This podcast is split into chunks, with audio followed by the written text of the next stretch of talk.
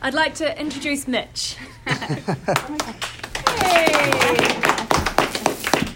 Might as well get the whole experience down here on the tape machine. My name is Mitch. I'm a compulsive overeater. Hey, Mitch. I'm also exercise bulimia recovering and um, restrictor, body image, what's morphia, whatever they call that. I, it's too big of a word for me. Sorry. Um, Whew, wow, great share. Thank you very much. Oh wow. I think I, I think I should have went first. You should have been the wrap-up speaker. um, a lot of times, what I say in the rooms uh, is uh, can be uh, kind of controversial. Uh, so, um, but um, I had a person come up to me after a meeting, um, wanted to talk to me about my share and um, I said, okay. And then he told me he didn't. He, he thought that my share I shouldn't have shared it, and that um, and that you know pretty much what I said shouldn't have been said at the meeting. That's why I mean it can be very controversial at times, especially when you show up and you tell the truth. You know, a lot of people don't want to hear the truth. They want to hear the fluff. They want to hear, you know, everything's great, everything's wonderful, especially when you're looking at somebody who's been abstinent for a while, you know. And this person was going through this, you know. And I didn't get mad at him. I understood where he was coming from. I felt his his uh, sense of concern and compassion, not only for me but for other members in the room. And then I told him, I said, "Well, you know." Um, I've had this conversation with other members of the fellowship, and to tell you the truth, uh, none of them are in the rooms today. So you may want to look at that. And uh, my example has always been show up, tell you truth, no matter what it is. And if somebody doesn't like it, well, sorry about that. You know, um, it's not really my job to please everybody in the room with my story and it may not be something that everybody wants to hear, you know, but it's my truth. And that's what's kept me here and kept me abstinent is showing up and telling my truth, you know. Um, and I think I had a conversation with this guy for about 20 minutes, and we agreed not to agree, you know, and he went his way and I went mine, and I don't think there was any animosity, at least on my side, there wasn't, you know, and I I got the impression that he was okay with it and walked on himself, you know.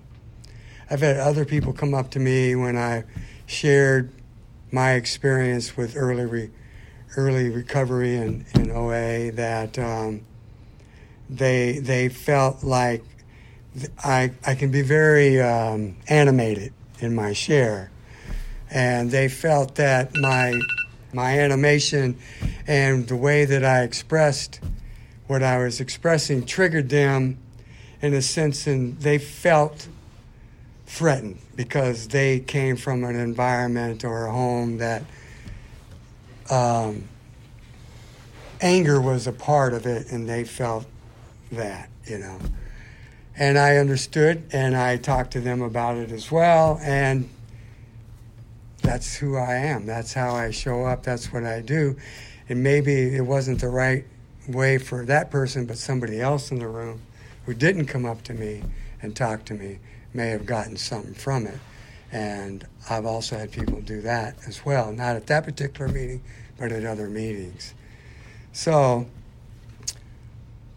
I'm grateful um, that I am a person who does show up and I do show up the best that I can to be who I am and to express whatever it is that comes out of my mouth when I'm sharing at a meeting.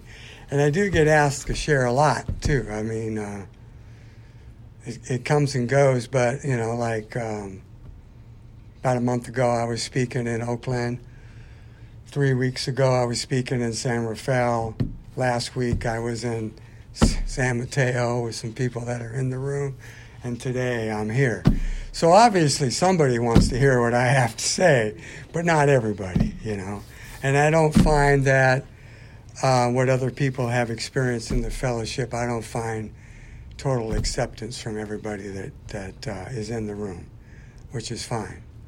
Um, I try my best to accept what everybody else has to say and, and where they're at in their recovery, and um, and to have concern and compassion for them, and that is a new commodity for me, because I before program I would have I walked around with an emotional shotgun strapped to my side, double barreled, and if you brushed across my ego, I would blast you with it. And I would tell you where to go, how to go, and what you could do when you got there in very colorful language that I'm not going to express today, you know. And um, and I didn't have a problem doing that. I didn't like myself, but I didn't have a problem telling you where to go, you know. And um, and I did that quite often with people because I was a very ego-driven individual who felt threatened by anybody who brushed across my ego. Had this guy approached me 20 years ago, I would have shot him with that shotgun. I wouldn't have had the recovery that I have today it would have been a whole different story, you know. Um, it would have been one, I mean, today it's one of, like I said, you know, I I'm reading this uh, book. I'll give you an idea what I'm talking about. Um, it's not, I mean, I've read all the OA literature, the AA literature. I was, I've been, you know, part of one of my, my home group Wednesday night is a potpourri meeting where speaker comes in and read various literature and shares upon that literature. I've been to other Monday night in, in Oakland is a literature study where we decide what literature we're going to read and we read it. And I've been there. I, I used I don't go there anymore, but I'd gone there for many years and read a lot of literature and read literature on my own. And uh, but I don't read just OA literature and AA literature. I have other books that I read. So I'm reading this book about two spiritual people that are very big in the spiritual community, like the Dalai Lama and this other guy. Um, and they put together this book, and um, three people did. And one of the things that they were talking about was this level of happiness that most people have. And no matter what happens to them in life, they reach this level of happiness. Had they win the lottery or if they become paraplegic, if they stay alive long enough, they'll reach this level of happiness. Right? And I, I want to just say that they must not have been talking to people in program because people in program, we go beyond that level that is created before we get here. There is a level of recovery here that I've heard when I first came here by the first two speakers that I heard that blew me out of the water because people weren't talking about anything that they were talking about at the level they were talking about that I had ever heard, you know, and I wanted what they had, you know. One of the reasons why I kept coming back is because they were talking about recovery in a sense that I had never heard. Now, I gave you an idea of who I was back then, you know, and I'm not that person today. I am so one of the things that has happened was that, of course, I got this sponsor who I thought was a bit of an ass, and uh, he was very, he had very snide comments and some very um, things to tell me to do that I really didn't want to do, like work the steps and you know read the literature and go to meetings and you know the things that we tell people around here to do. I really didn't want to do. I didn't want to be a member. I didn't come here you know, wanting to be a member of Overeaters Anonymous. I needed to be a member, but I didn't want to be a member. You know, I didn't know that at the time. And he was very persistent with me. He was my sponsor for over ten years, and and he was very persistent, very loving in some in a fashion, you know, and very loving in a way that you would normally see, you know, loving expressed, you know, love expressed, and. Um, him and his wife, I, I felt that they bamboozled me into this program very subtly. but I, um, I have, um, I, for whatever reason, stayed and have been a member. So by working the steps, one, one of the things that happened was that, I'll give you a little taste of my background and where I came from. I came from a, fo- a, fo- a, home of alcoholics that were racist and bigot and full of hate and anger, and there wasn't a lot of um, appreciation for people of the opposite sex of what I am. They were violent and abusive, and um, not only physically, but emotionally, mentally, and sexually. I was not a happy child. I did not grow up in a happy home. And um, so, as you can tell, I have still have a bit of an edge to me at times, but I'm not that person. I grew up with those attitudes. I grew up being a somewhat verbally abusive, angry, sometimes physically abusive, and sexually abusive person who was full of hate and anger and dislike for people who didn't look like me, you know. I just want to let you know that I've spent the last 20 years, I just retired a few years back, working in civil rights, trying, in some sense, to make amends for what not only that I did, but from the family that I came from. I tried to do the right thing. The program of Overeaters Anonymous helped me in that job. I didn't always have that job. And what that has afforded me was an opportunity to, like I said, to make amends to society for the person that I was. I'm no longer that person. I love who I am today. I love my body. I don't shame myself. I don't beat myself. I don't get on the scale five times a day thinking that, you know, five more pounds and then I'm going to be all right, or five more, or five more, or five more. And no matter how low I got, it was never enough. And today I am enough. And my body size is different than it was. And um, in, in both ways, I'm less, I'm less than I used to be, and I'm more than I used to be. I'm at a healthy body weight, and I've been at a healthy body weight since I've been here. And uh, I'm really grateful for that as well. So, the other thing is that I did a lot of training on sexual harassment prevention, you know. And I did a lot of training on how to treat employees in a fair and equal way, you know. And I worked on a lot of committees on uh, the Martin Luther King Day and Black History Month and the Hispanic Heritage Month. And, you know, and it sounds funny to me because of where I came from and who I am today. It's so different and that it touches me. And it took people to love me. And there was people that weren't always looking like me, that loved me back, or had the same sexual orientation that I have. It was people like that that loved me and told me that I was okay and to keep coming back. And they didn't care about my anger or my shotgun or whatever, you know, wherever I was at. But there were people who did stay away from me, and I really don't blame them. if I met me today, I probably wouldn't approach me either. So, hey, when I was new. Some people have known me for many years, and they may not have ever experienced that person either, because these changes came quickly for me. When I got abstinent, things that happened to me was that, and I worked the steps, was that depression left me. I would have depression that was at points suicidal, and I had always been depressed and didn't know it except when I thought I wanted to kill myself. And uh, that's when I thought, oh, I may be depressed. But when, I, when the depression dropped away, I realized I would have been depressed as far back as I could remember.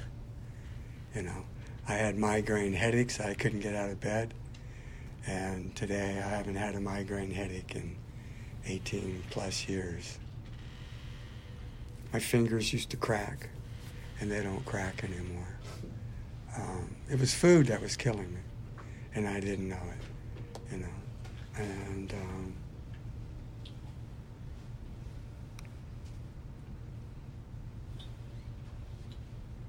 so what I did was I, I got a, my sponsor introduced me to this way of doing a 10 step that incorporates all the steps.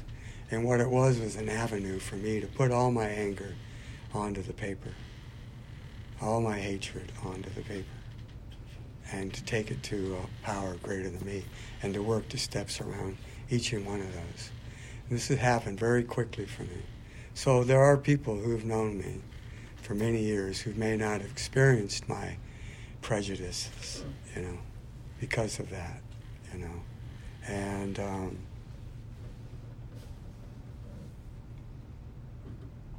I'm really grateful for that process. I'm really grateful for the steps. They saved my life, and the people that loved me when I didn't feel lovable, that loved me anyway, even though I didn't feel it, that had restored me to sanity, that level of love and concern and compassion that I have today to give. And that has brought me from that level of what they said in that book of happiness, that no matter what happened in my life, I'd always only reach that is not true for us, not true for me, because I'm much more up here than where I was as far as being happy, being happy or feeling joy or being grateful. And, um, and a new word for me, content which takes a lot of acceptance. Contentment takes a lot of acceptance. The more acceptance I have, the more contentment I have. Funny how that works, you know, my level of acceptance. So is it perfect? No, I still have stomach problems from the damage that I did when I was out there in the food. It's still with me today. Um, but I take steps where it's better and I'm grateful for that. And um, I have uh, understanding of uh, a power greater than me, and I know what it is, and I know what has restored me to sanity. And uh, I'm grateful for the ability to give that back to others and to work with others. Um, I have sponsees today that call me and read their 10 steps to me. And I have sponsees that don't call me and don't, but I see them at a meeting and we talk and, you know, they're not as active as I think they should be, but I try to accept them just the way they are and have love and compassion for them. And, um, and that's, uh, that's a different kind of guy. That shotgun, when I was talking about one day somebody brushed across my ego, and I went like, "Where'd it go? it was gone, and it hasn't come back." So, um, grateful for that. Two minutes. Um,